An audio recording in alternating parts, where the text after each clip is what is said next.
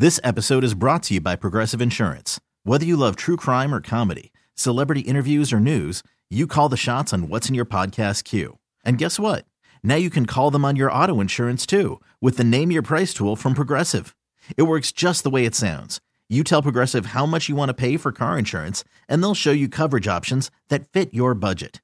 Get your quote today at progressive.com to join the over 28 million drivers who trust Progressive.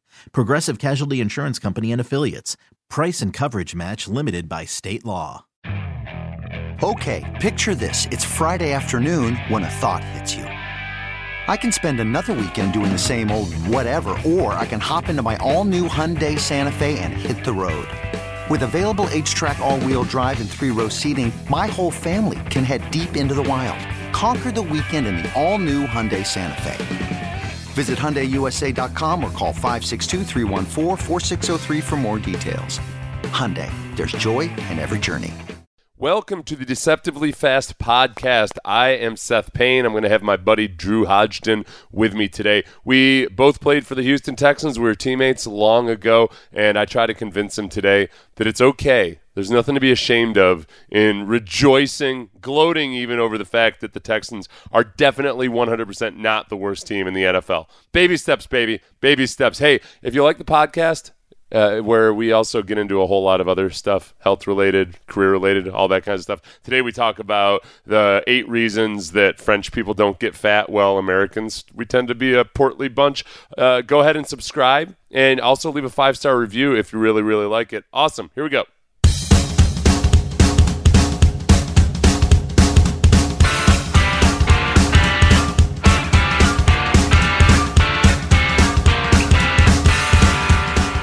Drew, we did it. The, the Texans, I'll say we, because after victories, I still refer to the team as we. Um, exactly. We, Yeah. we proved to the world, the entire world was watching, and we proved that we're not the worst team in the league. And uh, and that's that's reason for celebration, is it not? Tell me I'm tell me I'm pathetic. I don't care. Uh, everybody everybody was convinced that the Texans wouldn't win a game this year, that they were so awful because somehow all the off-field drama was going to filter onto the. I'm I'm sitting here proudly proclaiming we're number 27, at least 27th or 28th. yeah, we are not in the uh, the bottom five teams for sure, like, and it's definitely we. I think like we've uh, we've over the last year and a half, we've earned the right to to celebrate every possible victory. So you know, I'll take it. It's hard for me because I played for the Jaguars and the Texans, but because I I broadcast in Houston, obviously, and uh, and because my best, you know, frankly, I'm a selfish person. My best personal performances were the, with the Texans, so I think that's how I decided to to become a Texan for life. Um, even though my even though the teams were better with the Jaguars, it's hard for me to watch the Jaguars who who were so excited about Urban Meyer maybe Oof. have to come to the realization that wow, Urban Meyer Ur- Urban Meyer might have been the least prepared. He, his team might have been the least prepared team in the NFL on Sunday. You know, I've seen a lot of that, and, and I don't get me wrong. I mean, the performance speaks for itself, but I still just feel like this is the first game of a Uh-huh. brand new coach with a rookie quarterback and a team that clearly needed to go through a lot of changes anyway. So I'm not saying that they they're gonna be good, but, yeah, they, you know. they got the number one pick for a reason. That's what you always Yeah, have to remember. yeah, And that's it's not as simple as just sprinkling some pixie dust on it. And Right. Trevor, Trevor Lawrence has a great arm, so he's going to be good. That that is a very valid point, and I think sometimes uh, if you look at some of the things that went wrong in the game, those are things that a quarterback usually maybe can get right. Some of the illegal formations. Well, two of the illegal formations were just an offensive lineman lining up too deep, right. right? Yeah, exactly. Yeah. I mean, there were a lot of stories about, boy, I wonder if Urban Meyer is going to quit already. Yeah. And I was just like, what are we doing? This, I mean, this is a very competitive guy. And I'm not saying that He he's going to he stick it out lot, for five though. years. But he always He does- we're one game in. We're Yeah, one game in. So, like, quits- settle he down, also- everybody. T- you know, He, he quits after winning national championships. yeah, he the- doesn't quit. He doesn't quit after going 0 and 1. That's a can't little even aggressive. do it. Like I'm pretty good at working up animosity for people, and I can't even do it with Urban Meyer. I Like there's a certain amount of hypocrisy when any kind when any football coach just quits on a team. Yeah. Um, but I think with him, there are at least some of the time valid health concerns, and it is after he won a national championship yeah, in both in both Florida and Ohio State. It's not like you can point to him and say, "Well, you just you left all this work unfinished." You know, Sure. I mean, you left when things got really tough, but you did you did do what you got hired to go there and do. Yeah, he, he he didn't exactly, you know, give up in the midst of the program being a complete debacle. I mean, you can kind of. Yeah, no, not at all. Or like a Saban when he was in the NFL and just kind of got Yeah. ran out, and never tried to go back. I mean, it's it it's a little premature to speculate when it comes to you know the demise of Urban Meyer. I think I and I, the same thing with Trevor Lawrence. I mean, I don't. I felt like I was living on a lonely island watching Trevor Lawrence. I I understand he made some bad throws. It's pretty obvious. It was his very first game. I mean, the guy looked like he has a ton of talent to me. So I guess it's TBD on him. He really does. Now you noticed this early on, in in before the numbers really bore it out. You'd noticed, hey, he's got just no cool, right? Like he's got no chill. There was Right. just there was no touch.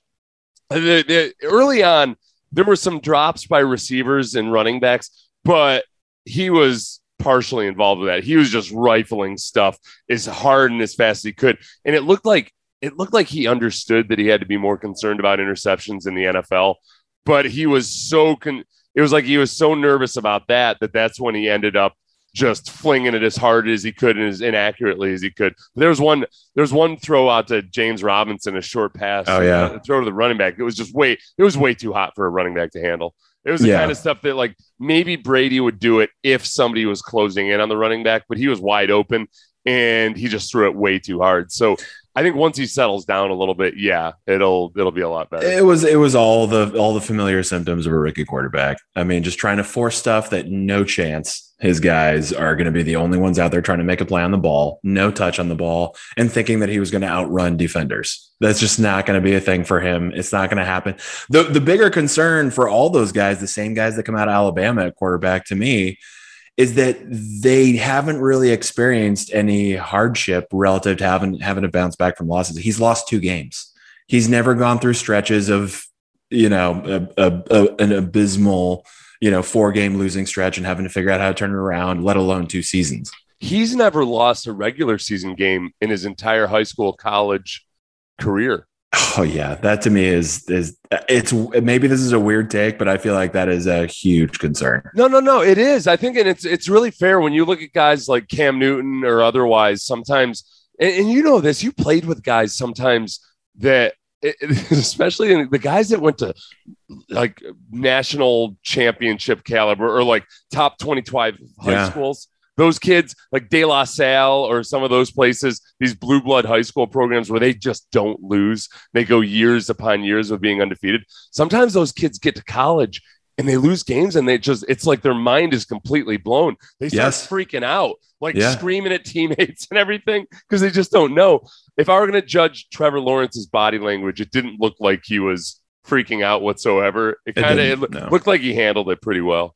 I agree. Yeah, that's why that's why I'm not exactly. If I were to be worried, it would be much more about what's going on between his ears over the entire season or the next two seasons if they end up being really terrible. I mean, that's the kind of thing that can be lasting. But otherwise, I think he'll be fine. It's but it's the same thing, man. Those guys that come from like blue blood programs, Yeah. that that you're not tough if you make it through all the way to the NFL, never having lost.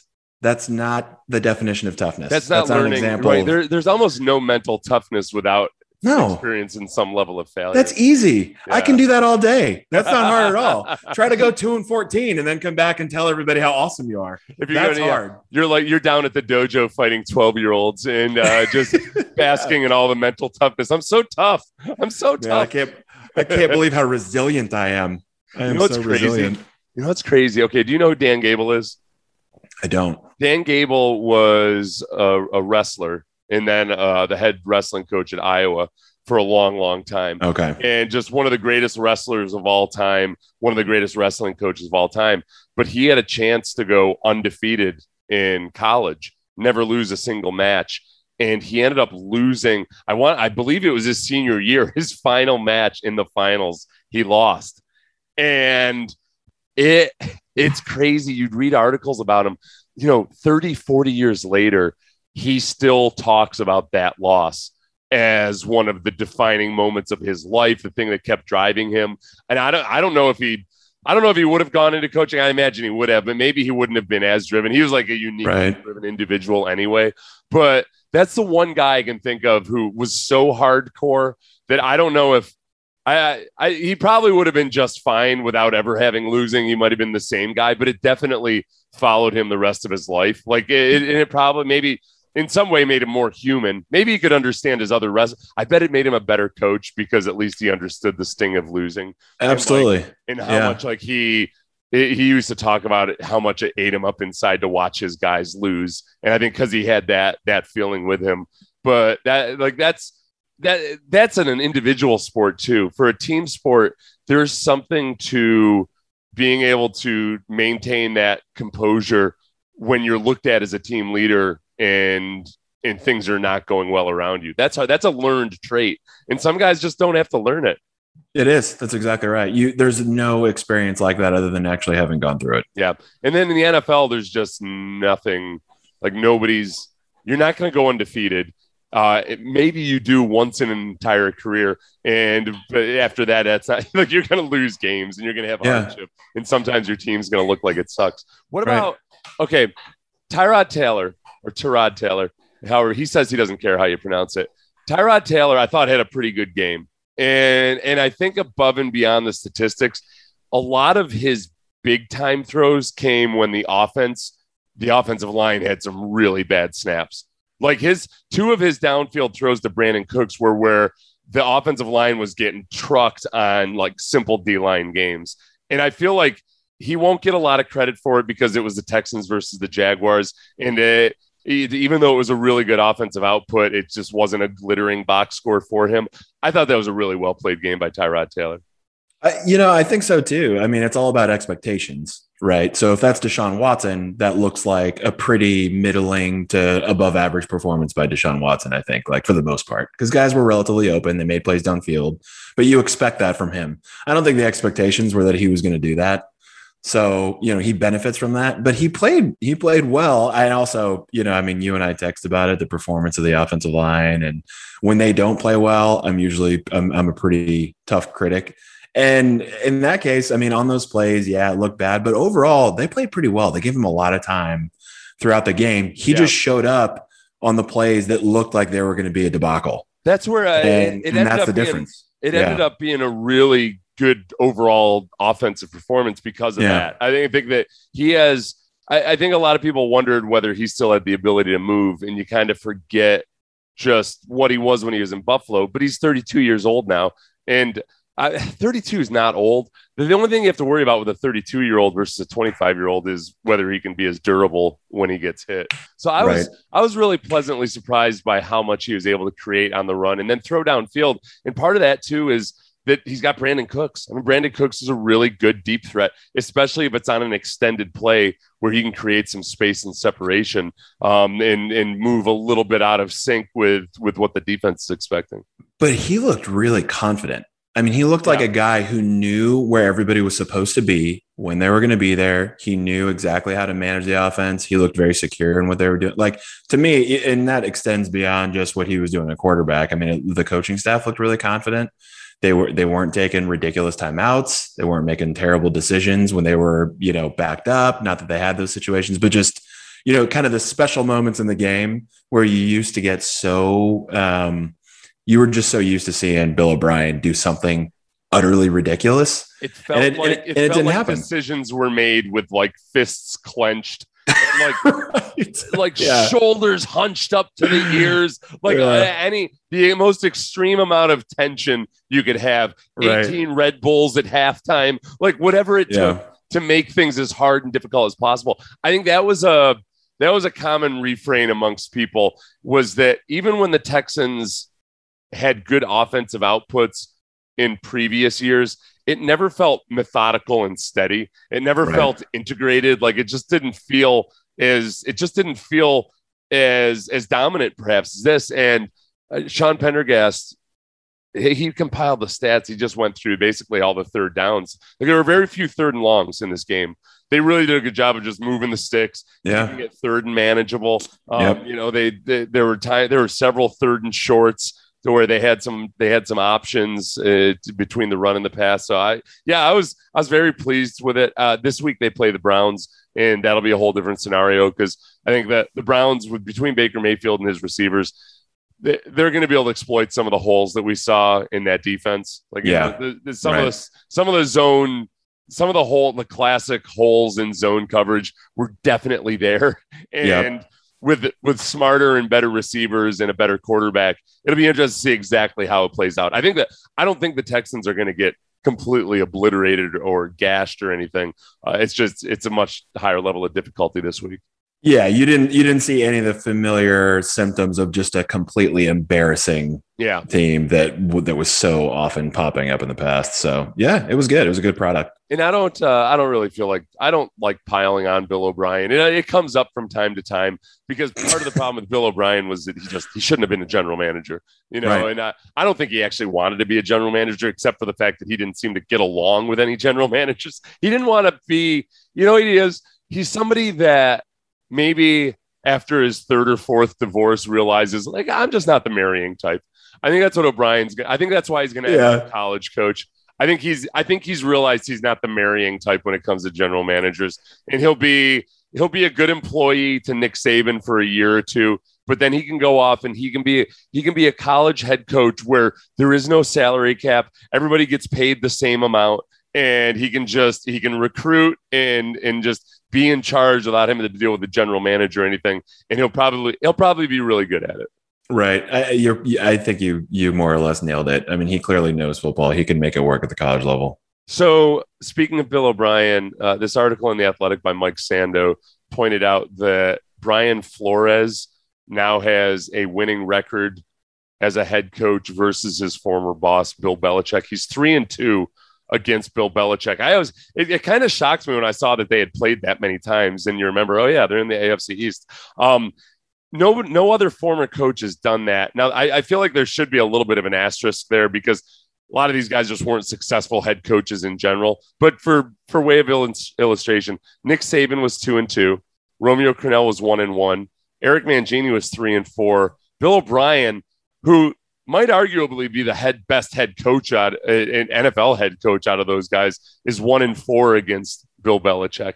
I I honestly, my first thought when I see that is that those are those are better records than I thought they would be versus Bill Belichick. I think you're right. I was a little surprised too. I actually thought it would be even more skewed than it Yeah, I thought that Belichick would have really just taking Yeah. these guys to the woodshed. Some of those guys, you know, Romeo Crennel wasn't a, his head, his overall head coaching record is not 500. I don't know what it is, but I know it's at 500.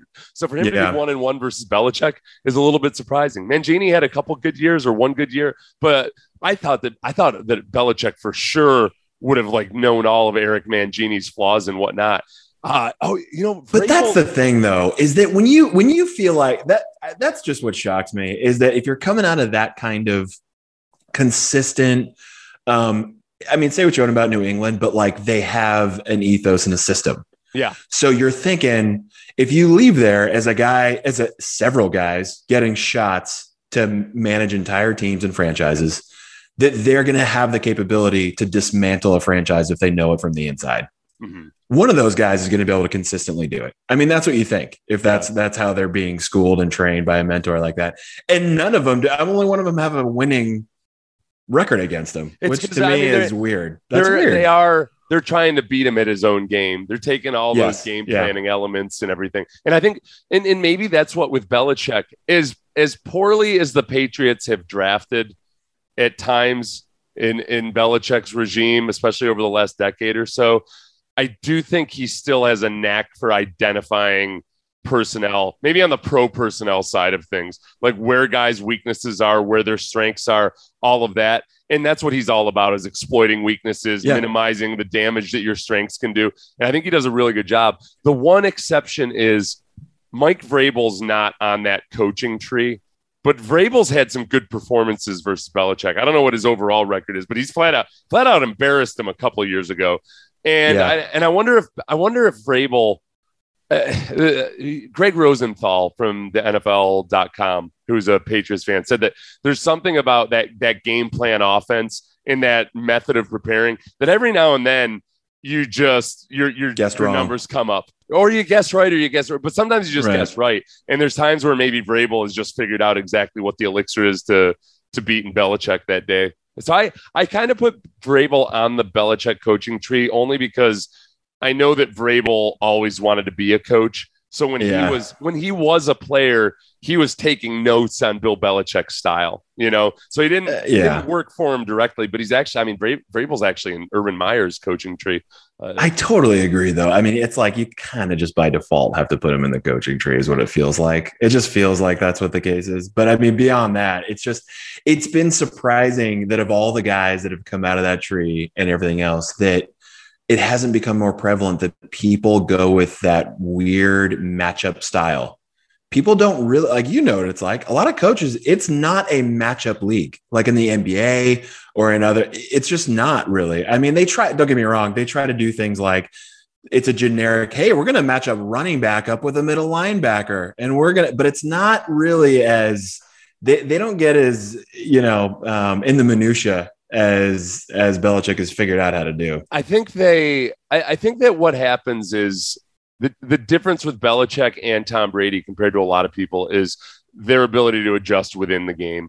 Right. that, that once you you go into a game with a game plan and sometimes you have to change it immediately like you realize okay this isn't going to work today or they've got the right answer for it so then you have to go to plan b plan c and you'll see that that's why so many times in new england teams would do really well for the first two and a half quarters yeah. the Patriots. Maybe sometimes the first three quarters, but Belichick looks at those first three quarters as just a prelude to the actual game, and they, and they really they're just probing you. That's why that that's why the whole notion of keeping Brady off the field really isn't as much about like Yeah. minimizing his you know number of drives right? It's minimizing his opportunities to probe your defense and to figure Yeah. out what's working. Because it's a, it's the worst. I never i never played against brady when he was at his apex but like peyton manning was the same way where you'd get into midway through the third quarter or like sometimes early in the fourth quarter and maybe you had a really good game plan going and then all of a sudden you realize like oh oh crap he knows everything. Like he's just that's it. Oh Yeah. we're screwed. And he's Yeah. figured out exactly when your safety is showing it's showing his hand or or whatever it might be. And then it would just take over. And i think i think that's just where the that's where some guys can do it and some guys can't. And, and very few guys can figure it out within the game the way that Belichick can. Spot on. Totally agree. so what was uh the what was the other game? Were there any other games that stuck out to you this weekend I, I found myself being more um, engaged in this first week than I have in a long time. I mean, I Yeah. kind of felt like I got so used to seeing teams just looking, understandably, and as always, really rusty. And it's not that teams didn't look rusty, but there were just a lot of really compelling, interesting games. I mean, I like I, you could say what you want about you know Green Bay looking terrible. To be honest with you, I didn't find that as surprising as maybe other people did. It kind of tracks to me. uh-huh. Um, but top to bottom, the NFC West obviously dominated. It's always fun to kind of see, in my opinion, to see the Cardinals just look good. The Cardinals, well, you know, th- this kind of goes back to Urban Meyer because I think Cliff Kingsbury started off pretty hot and had some success, but then right. it seemed like the league caught up to him. And then last year, people were starting to wonder whether Cliff Kingsbury should even be in the NFL or does he know what he's doing? And somehow, somehow, because some quarterbacks have had success early on, people have completely forgotten that a young quarterback limits what you can do as a as an offensive coordinator. And Right. and you know what the big thing is now? This is driving me insane, Drew. Is people realize and understand that oh wow, pre-snap motion helps a lot. Yeah. But they act like all you have to do is do pre-snap motion and that it's simple to do pre-snap motion. It is it is a pain in the ass to do pre-snap motion frequently and do it without making mental errors, without tipping your hand to the defense. Like it's just it's not so simple just to do a bunch of pre-snap motion. I can remember I can remember sitting next to Kyle Brady every day in team meetings. This is when we were this is back in dinosaur days, but Right. we we used a lot of tight end shifts and a lot of tight end motion. And Kyle Brady's a smart guy, but he, he'd have like four mental errors a game. And we'd have to sit there because Coughlin would read out the mental errors every day in practice. And, and it's kind of embarrassing, you know, when you get a mental error, you feel kind of like a dullard. And, and every day it'd be Kyle Brady, Kyle Brady, three mental errors, unacceptable. And, and Kyle would just sit there like, I know, I know. Dumb as Um, ever, Kyle. yeah, Consistently dumb. It's, Yeah. um, but it's just it's not easy. I, I like all these things that look Yeah. simple when you're watching the all 22 or when you're drawing up on a on a whiteboard. The problem is that they have to be done in the matter of seven or eight seconds on the field, and Yep. then you have to adjust to what the defense does. As you're in motion, you have to figure out how did the defense adjust to it, not just the quarterback, but the receivers and everybody else, and and how does that change my blocking assignments? Does the defense change? So I, I think that people were kind of piling on piling on Cliff Kingsbury for his offense being too simplistic. And then all of a sudden you come out and you say, oh, wow, when Ky- Kyler Murray has an extra receiving option and an extra year of experience in the league, all of a sudden he looks like he's good for four touchdowns and for four passing touchdowns and a rushing touchdown in a game. Yeah, exactly. And I mean, it, there's obviously a ton of talent there. I mean, I think that's pretty evident relative Yeah. to even some of the other teams that have a lot of talent. But eh, man, you just nailed it. That so many teams got away from what used to be perceived to just sort of like the basics in trying to identify what a coverage is, what they're doing on defense by just moving guys around a little bit. But then it just became so vogue to always be in gun and then to always be in some kind of version of like a hurry up. So teams Yeah. didn't really want to do it. They'd prefer to keep defenses honest and where they are and not do it. And that completely kind of it, it just stopped happening. And so now teams are kind of starting to do it again. It's just it it goes with the trends of how the NFL flows. I I, I love it. It's fun Yeah. to see how it's changing. You know, the other thing that's annoying me about the way people talk about strategy and analytics and stuff was Tyrann Mathieu a couple weeks ago tweeted out something to the effect of, "Hey, you know, guy, players should embrace analytics. It really helps you. It gives you an advantage. All this, and and people were psyched about it, uh, especially a lot of the writers that I follow that are, are really smart guys and everything. But I would see all these responses like, "Yeah, you know what? I bet he's doing. I bet he's looking at formations and figuring out what the tendencies are based on formations and down and distance." I'm like, "Yeah." They've been doing that for 50 Yeah. years in the NFL. Yeah. Yes, Exactly. that's that's not what he's Yeah. talking about when it comes to the analytics it's the it's the way more advanced stuff um and they're doing some really cool stuff but that's why it's it's funny that I, I think even the people that are pro analytics and anti analytics don't actually understand which analytics they're using in the NFL. That that stuff, that's Stone Age stuff when it comes to down and distance tendencies and tendencies by formation. It's Right. it's gotten a lot more advanced than that. Well, and it's it's. I think you you- you're exactly right. I mean, we you and I used to get, Uh, uh, especially on defense too. I mean, how often would you get the percentages broken down by offensive formation Yeah. for every single thing? It's been that way forever. I think now is you know you see like third party companies they're trying to do everything they can to package it differently. It's the same thing. It's Well, just but- not on a paper, a piece of paper that's been stapled. You know. You know what though? It's it's the same thing. It's the same concept, except now it's in the hands of professionals. Because Right. I had Yeah. I had enough times Look, and Vic Fangio was really bright. He was never one of these guys that I'm about to talk about. But there were times where you know Vic like because Vic Vic like going way back used to break down tendencies Yeah. by hand like with a hand calculator. He said computers Right. came along and it kind of wiped away a huge advantage he had back when he was with the the New Jersey Generals. Yeah, he was like he was like punching it in an old like uh, CPA's calculator, Yeah. and there's like a, a reel of paper just like spewing it out. Yeah, yeah. So he said when computers came along, it kind of leveled the playing field because it wasn't so laborious to, to do everything that he'd been doing. So it wasn't Vic, but there, I, I had enough times where I'd be sitting in a meeting and a coach would say, "Hey, in this down and distance and situation, they're they're seventy per, they're seventy five percent run." I'd be like, "They've they've they've been in that situation four times, coach. Like this isn't not. Yeah, I think I talked Yeah. to you about this earlier this in one of our earlier podcasts. So now now you have actual statisticians that understand sample size and understand separating the noise the signal from the noise and all that stuff so i think that that part's really good and they have all this this biometric data that probably gives a better indicator of just like how people are operating and what they're doing and just Right. you know how what their splits are in, in different circumstances so when you start when you start being able to break down okay when the when they're in this formation but the o line has wide splits versus yeah. Yeah. that that that's i think there's more real stuff now but then the offense also has you know access to scouting their own selves too and it, Yep. so that the cat and mouse game continues it's a it's a it's a flirtation if anything Mm, so i don't have any I um, love that. I don't have any. I don't have any listicles from you from uh, from any of these like uh, top ten ways to to score chicks or anything this week.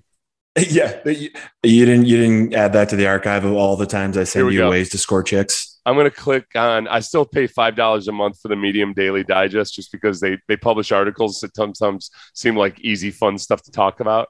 So here we go. You ready? Um, always. It says eight reasons why the French do not get fat from the perspective of a half French, uh, half French Brit.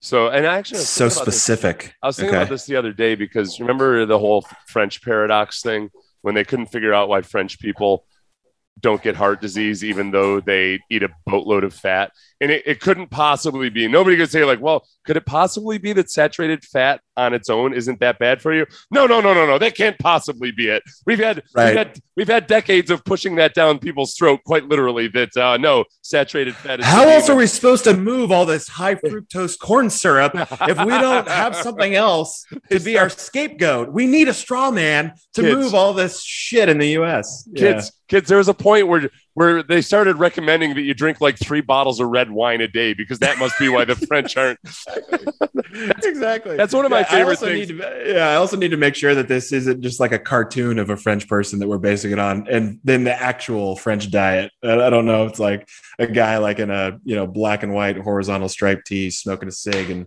crushing baguettes daily. Oh okay here's a good one though and this is more of a this is an approach to life this isn't like some quick little hey here's eight little tips to to make you look as sexy as a frenchman it's uh, okay no deprivation means no binging that's number one. You'll rarely hear of a French person being on a diet, not in a way that would involve cutting out an entire food group. So they eat. I think it's. Uh, I think what they're getting at is that they eat. They eat frequently and they indulge, but they tend to not to. They're they're eating rich foods that fill you up and whatnot, but they're not binging the way that uh, that you or I might, as a matter of uh, as a matter of habit. Yeah, no, I don't think any French people are binging the way that you and I are capable. Okay, so uh, number two. Now this is enough. This already. I'm falling off of this French plan. Number two, no snacking. She says uh, this Right. this woman uh, Lou Mar, who wrote this article, the half French Brit. She says I cannot recall the French word for snack. I cannot recall the word because we don't snack in France, and so I never would have had to use that word.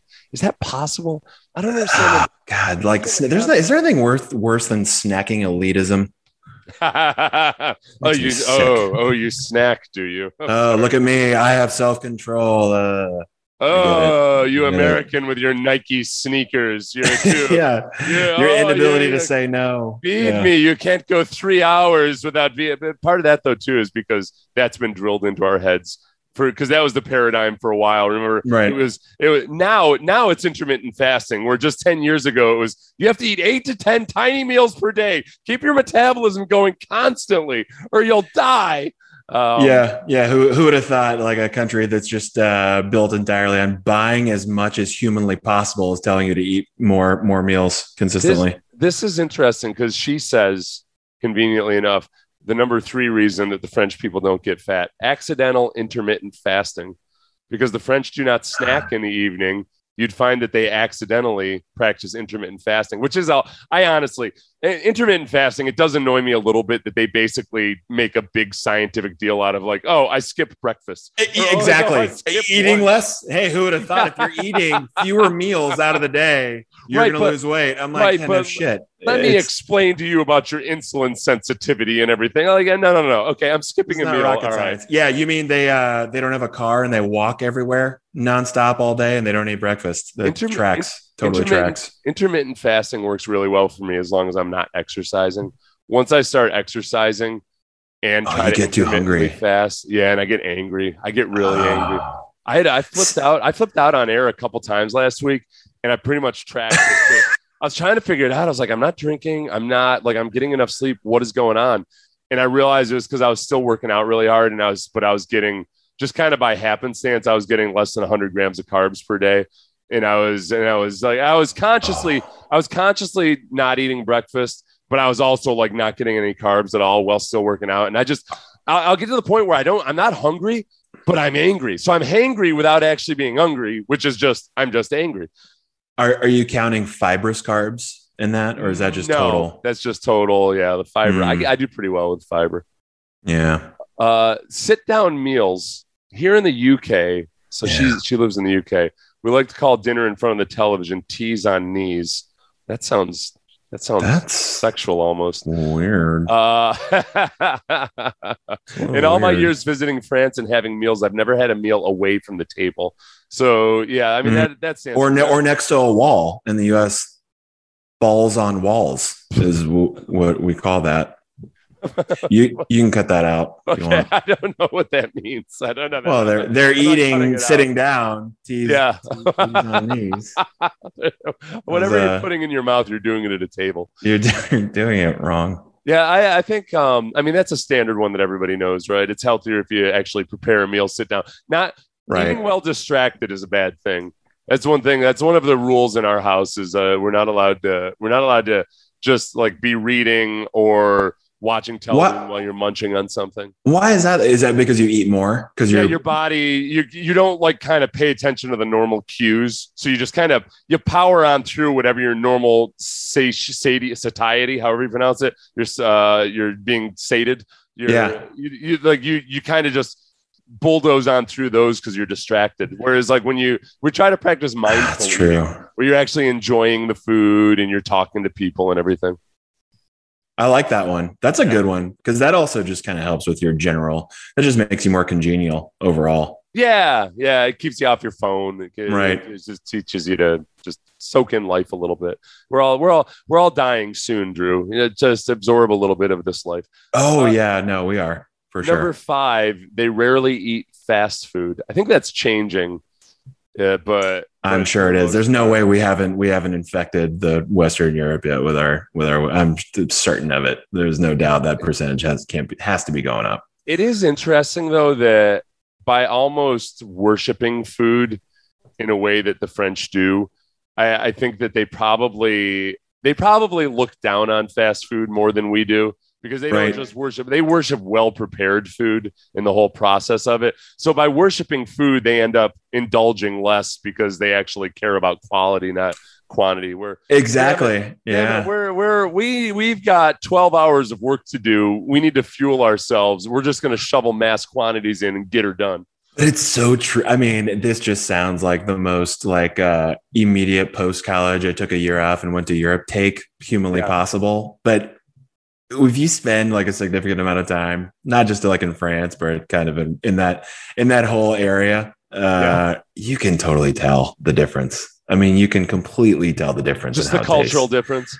the cultural difference, Oh, and both you in how know the food tastes. yeah, the Oh, food. yeah. It just it it just tastes. Uh, there's not another word than it just tastes real. It doesn't taste like it's you know They it's not do it's have- not fake. They have much stricter, I believe. I'm going to generalize here, but I think most European countries have much stricter rules about additives and pre- preservatives and all Right. that. And I know a lot of people. I do think. I mean, there's some times where like I, I do think there are benefits to not eating gluten, even if you're not, you know, a celiac or what have you. Um, but I think in some people, they're people exaggerate it in their own minds because a lot of the glutinous food also tends to also have a lot of preservatives and artificial stuff in there. So it, I, I think that, I, and I've noticed that with myself.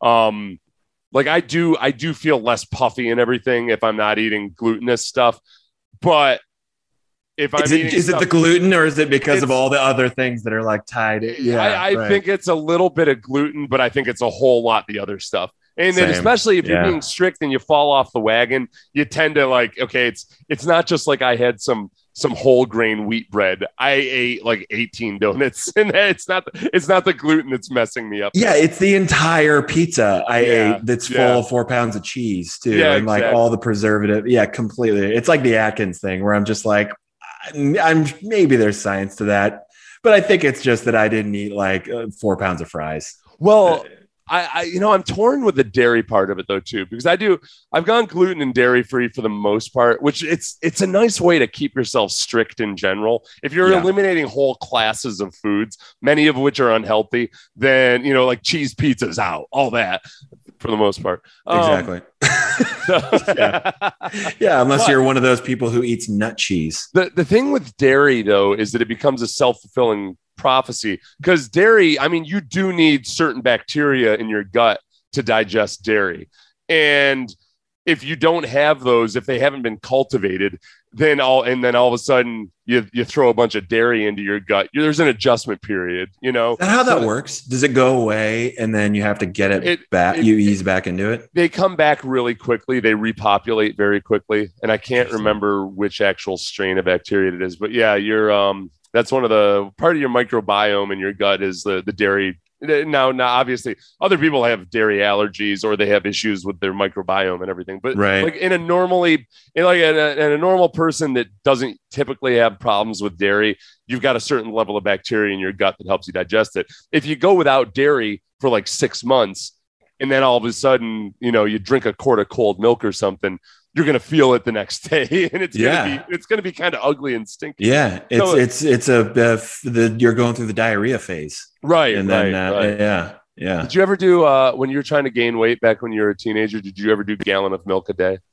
Uh, one hundred percent. Yes, I did a gallon of milk a Whole day, milk, and I did milk? when I was. I will never forget when I was trying to weigh in at the combine, and my agent put in my head for sure. He was like, "Look, your big knock is you're not big enough. Yeah, You got to weigh over 300 pounds. You got to." And I was like, really like 289 max. Like that was not my, you know. And I was like, "All right." And he goes, "This is what you're going to do. You're going to eat two large pizzas before you go to bed. Get extra cheese." Extra sauce, oh and then drink a gallon of Gatorade in the morning. no, And I was like, okay. no. So I did it. So I Yeah. sat, and because Fitzpatrick, Ryan Fitzpatrick, who was my roommate, was dead asleep because he's some kind of Harvard dork. I don't know if you know this, but he went to Harvard. I heard that. and once, yeah, I've read that several times every day forever. and I I sat in the hallway at the hotel and ate two large pizzas, went back in, passed out, got up in the morning, drank a gallon of Gatorade, yeah. and then hel- didn't go to the bathroom at Yeah. all. Oh, you held went down, water. held it all in, went Yeah. down, ate breakfast, and then went and we weighed in. And I was so paranoid that I wasn't going to weigh enough. And I got in and I weighed 312. and you were just shooting for 300. And then Oh my all God. my, and then my, I had my colon exploded 10 minutes later. well, that's what I was going to say Yeah. is he didn't have to tell you to eat all the pizza and everything. It's incredible how much water weight you can gain. Like, Yeah. how much water you can force into your system. Even Yeah. if you're even if you're peeing, it just you can bloat right up. Like even Oh, some, yeah. if you would have taken some salt pills and and drank a bunch of fluids or just drank sure. Gatorade because it's Yeah. salty to begin with, you could have gained a whole bunch. I yeah.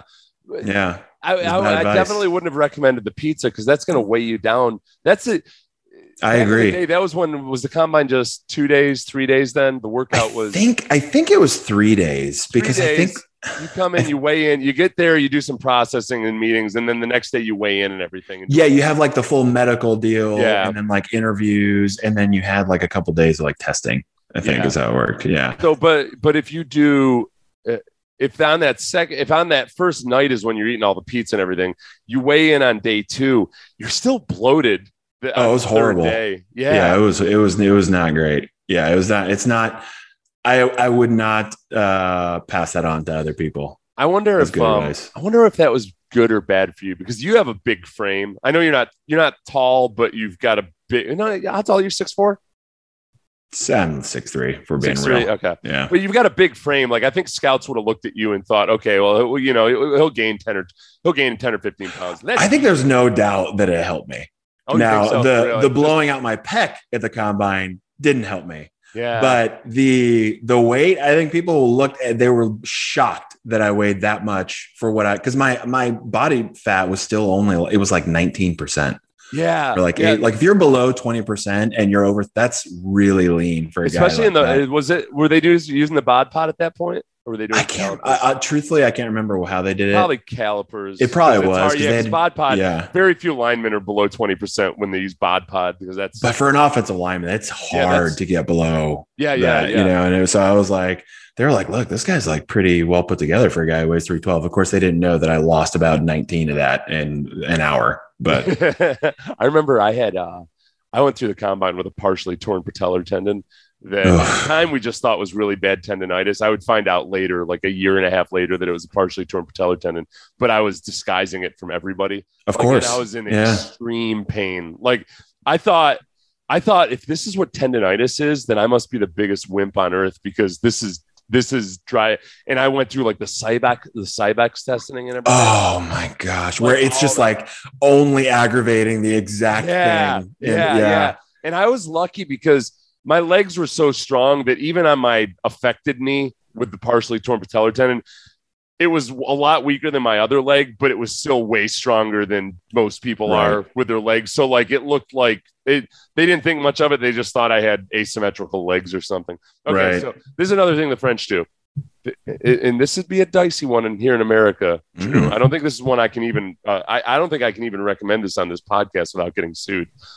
Openly call out weight gain. Basically, she's saying that I love that. I Yeah. like that. well, they're, I think what I've noticed about Europeans, to generalize again, like a, a few different people from, I, and going back to like exchange Yeah. students in high school, I can remember this. Um, I think I think non-Americans maybe in general are maybe a little bit more blunt about stuff sometimes. Totally. Like Yeah. they'll just they're not so concerned with being, you know, like big, happy, smiley, friendly person. They'll just be like, "Oh, you've gotten fat." Huh. Yeah. you know. Yeah, they and they they- know their egos can withstand it. They're not gonna go. They're not gonna go. You know, take Yeah. antidepressants and then they're not necessarily because they're they're not trying to bully you to death either. They're just kind of almost matter of factly saying like, "Oh, you've gotten fat."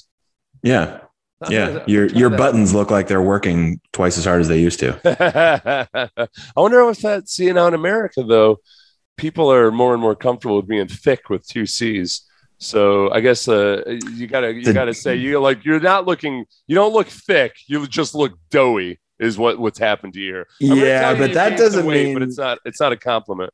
that's not that's not uh that's not an approval of like a double chin situation. That's a different kind of Yeah, nobody's like, mean? wow, you got your wattle is thick. No. exactly exactly like oh I definitely can't uh you you're no, no way you're buttoning you're wearing a tie. I want to lose myself in that wattle. Yeah. Uh, That- lunch, number seven, lunch is the biggest meal of the day. Hmm. I can get behind come- that. Children will come home from school for lunch, and parents will work if their job permits. Oh, parents from oh, parents come home from work if their job permits. Shops will close for an hour and have families sit around the dinner table for a large lunch. That's interesting. They, there's studies that show that that can help your your insulin sensitivity and correct circadian misalignment. That makes perfect sense though, doesn't it? As Small- opposed to like probably- yeah, you, you yeah, probably like- sleep better too. And the Sure. quality sleep has been shown to reduce your appetite. And, uh, and you're you're not just like just absolutely obliterating a huge dinner right before you go lay down for eight or nine hours. You know, it's like that has to be. And plus, like they, the big thing too is that they're also eating sweets. Like they, I feel like they like sweets more than a lot of like pastries. Yeah. Yeah, Not just, yeah. Not just sweets, but like sweets with buttery, flaky, fatty stuff in it. Mm-hmm. yeah, Yeah. and they're you know still still skinnier. Uh, lunch is the biggest meal of the day. Was number seven. Number eight is food education in primary schools. I feel like we Mhm. do that, don't we? Yeah, we do it, except like it's like paid for and brought to you by Kraft. Like in the US, it's like Haribo is providing you the food pyramid, uh, sour straws at the top, yeah, I candy they- corn in the middle. You know, they changed the food pyramid and and part of it was I, I watched this documentary a while back on the food pyramid and it I, I don't think it was even like a deep conspiracy theory or anything somebody fact check me on this and uh, i'll have to ask roberta anding about this perhaps the the dietitian uh, you know roberta, roberta oh yeah, she's the best. She's awesome but like the food pyramid i can remember learning just old school basic nutrition and looking at the food pyramid and thinking like that doesn't seem to work right like i don't- it seem like Even then, you thought that yeah. even then, yeah. yeah, because it was like a boatload of grains and everything. And Yeah. then like two or three servings of protein at the top. And I'm like, I don't, the grams don't work out right. Like, the, I'm the base, the foundation was bread. Yeah, it was like all lots bread, and yeah. lots of bread. It was almost like a picture of like you, what I needed to have was like a baguette with like a, like a, a couple little uh, chicken breasts on top of it or something. like it, uh, Yeah. some of this doesn't make sense. And I think it, I, I want to say that at least part of it was that they have to, and this is where public health always gets dicey. They're trying to figure out a way for it to be economical, like the Yep. the biggest Yeah. blend between okay, what can people afford versus what's actually ideal. Where I feel like sometimes, especially now that people have the internet and whatnot, I, I feel like you gotta you gotta shoot it straight with some people and just say, look, the ideal would be such and such. You probably can't afford that, so I don't know. Have some canned beans or something instead. But right, it just, I think you're right. It was like they were trying to to grapple with a like a booming population, right? And so they were like, oh, "How are we going to feed all these people? because it is not all going to go Like, out and yeah." Have you, ever done an experiment where you just like try to figure out, okay, how cheap could I eat?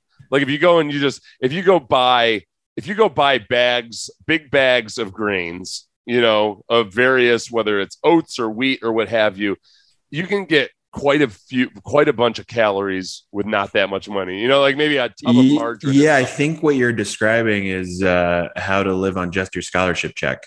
Is it, yeah. me, the entire. That's what that. That's I did do it experiment like that. I did it for four years. what was the ASU. cheapest you what, what would you get your dude okay so day. one of the i don't know if you ever noticed this but and i think this is still true but one of the most bizarre um like economies of scale is the cost of eggs yeah so like yeah. a dozen eggs is Uh-huh. like 339 or whatever it is you know like on average five dozen eggs is like 420 I don't know why Especially if you go to like a wholesale club and you get the big tower of eggs. yes It's like So it's like it's yeah. like four trays on top of each other. how Yeah, can and then you, you get- not buy all three i'm probably going to waste most of them but Right. it's Well- still so much cheaper But fried you gotta egg do it. sandwiches. That's where I always felt like fried egg sandwiches are the most bang for your buck because Yeah. mayonnaise is relatively cheap. It's got some egg whites in there, Yeah. and you know you get some cheap bread.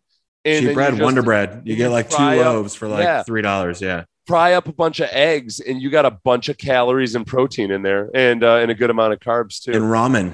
You could just get like like four hundred packages of ramen. Used Is to be, ramen you that know, cheap? I could never get into ramen. I always felt like it was, if it was processed like that, that it was gonna. I never even looked at prices or anything. Oh, I'm sure it's horrible for you, but it's so incredibly cheap. I mean, Yeah. you can get that entire like 48 count, you know, box Yeah, for like three dollars. You're right about the eggs though too. Even though and it, it, it was almost you. It didn't make any sense not to buy the big tower of eggs. No, you couldn't you not even do it. You're going to waste half of them. How'd it was it was too cheap. You Yeah. could not do it. Why would they do that though? Why, I wonder if we were buying old eggs too. Like, do they repackage them all like that? And they're trying to sell them to. They're like, okay, we got to get these moved out to the college kids. It had to be. I have no. The same thing for yogurt. You could get a giant gallon thing of vanilla yogurt for you know like two or three bucks. If you got the individually packaged ones, they were seven times more expensive. I'm going to look this up right now. How much for a gross of eggs? A, a gross is What's that the like going price of a gross of eggs? 144 items, U.S. retail price. I don't know. This isn't going to work. Um, but yeah, egg prices in the U.S. peaked in 2015 when a dozen eggs cost 275. Is that still? That's not bad. I'm gonna tell. Uh, I'm gonna tell Brandy today that we're going on an experiment. I'm gonna need to eat on five dollars a day for as long as I can. She'll be. She'll I, th- totally I think you into could this. do it. I Yeah, I think you think could I- do it. Yeah, I could, but I'll. Uh, but I'll be grumpy. You could definitely do it. It would be terrible for you, but you could do it. Why don't I have to do a lot of stuff that's terrible for me? It's the experiment. You do a do a one month experiment, your body can handle that. Ah, I like this. Live like Should we just month. do a thing where it's like every month we do a new experiment? Oh yeah, we could do that. Let's Just do- take like like do, are we taking suggestions or are we doing it on our own? We source it internally. I could take suggestion. We can. You know what we should do is just uh, we'll assemble a list of kind of in vogue diets and exercise routines and everything, and just pick one out of a hat. I'm into that. I would definitely do that. Okay. Yeah. We'll I'd be I'd be on top of the diet. I'd be on top of doing an experimental diet and or workout. The workout thing's tough because there's a lot of stuff I like literally can't do. But Yeah. Oh, oh, you know what I could do? I'm going to send you. I, I started working on my cocktail of different things that I'm going to do for my joints because I was tired of not being able to do like a few, like, I was tired of not being able to just jog 200 yards when I need to jog 200 yards because I've got Yeah. meniscus issues. Um, so I'm just gonna, I'm gonna, uh, before I get my knee re- knees replaced, I'm gonna just try to make it as active and physical as possible using nothing but good, nice. good sneakers, lots of stretching, and a boatload of different supplements, uh, like hopefully non Advil type supplements. Ah, I love that. So I got- I really want to see how that turns out because I'm right behind you. There's a special Boswellia serrata extract that I'll have you take. There, um, a boatload of fish oil, Um, there's one other thing. Oh, just CBD, a good CBD. And I've This is this is good. great Joe Rogan content. Yeah, I know. Yeah, This is this is pinnacle Rogan Well, content. yeah, but uh, this is the whole thing. This is the kind of stuff that the medical establishment isn't making any money off of. They don't want you to know Yeah, about this to know. because of the Yeah. because of the margins. Uh, Yeah, I mean, I'm making money off of it, but but the medical establishment isn't. So you got. Who do you want to give your money? You want to support me or them? You know, it's like, yeah, well, yeah. So, all right. Okay. Well, that'll be our plan next week. I'll have a regimen for you. Awesome. Oh, hey, good. We did also, just to keep you updated, we were going to try to keep this to a half hour. I think we're at about 50 minutes right now. So, Nailed it. Yeah, go on, perfect. why don't you go diet, diet with your words next Hey, time? I've had I have had multiple people tell me, you know what? I bet why did they get shorter? I like when Oh, really? longer. Yeah, I have. Um, I real- find that feedback. usually, I, that's when I, I think usually, I've, I've noticed this when I interview people. Usually, the first 20 minutes is like the part that I find the most boring. And then as soon Mhm. as you say, like, okay, that's about it, all of a sudden you end up having like 20 minutes of really interesting conversation. It's like it's somehow like that's when the barriers break down. Uh, Totally. so it's a, it's probably like, I don't know, they probably recommend 20 minutes of foreplay or something in sex, but who's got time for that? But if Yeah, you did, if exactly. did, it would probably be really good. Theoretically, And no, everybody knows that we know what we're talking about with that stuff because we did that. Um, I've had sex. no, we did that. Uh, Oh, what was that clitoris thing we did? you and I. are, are you doing the hand motion on purpose? I wish this was. I wish podcasting. I wish podcasting was more of a visual medium because you're literally doing like a kind of a fig. a, a clockwise motion Yeah, with my finger. yeah. Uh, no, Everyone knows you spell the alphabet. Everyone knows that. Remember that thing about the female orgasm cult? I remember all the things about. I was just talking about the female orgasm cult yesterday with, With, somebody. with I was who? just recapping. I was, do- I was, I was, well, with my, with my financial advisor. how do you? How do Surely. you, how do you talk somebody into going to the female orgasm cult? I don't know.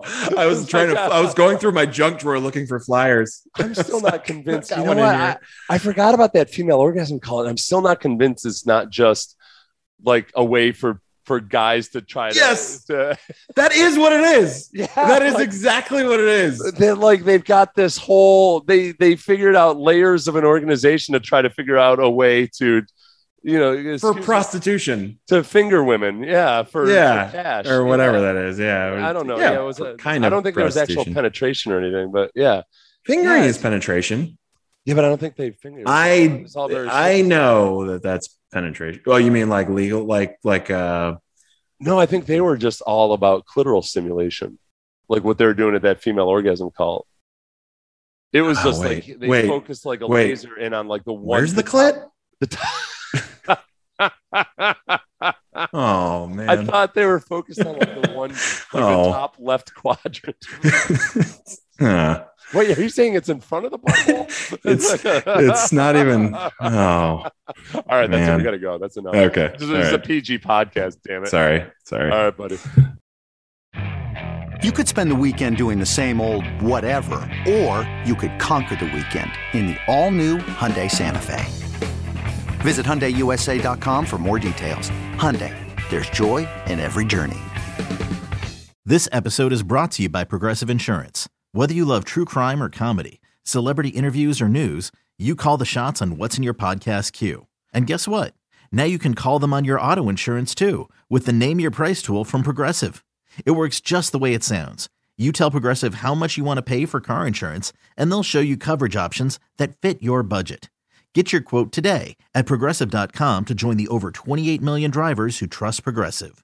Progressive Casualty Insurance Company and Affiliates. Price and coverage match limited by state law. T-Mobile has invested billions to light up America's largest 5G network from big cities to small towns, including right here in yours.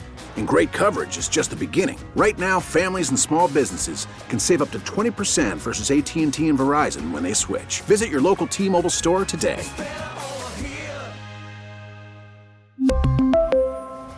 Plan savings with three lines of T Mobile Essentials versus comparable available plans. Plan features and taxes and fees may vary.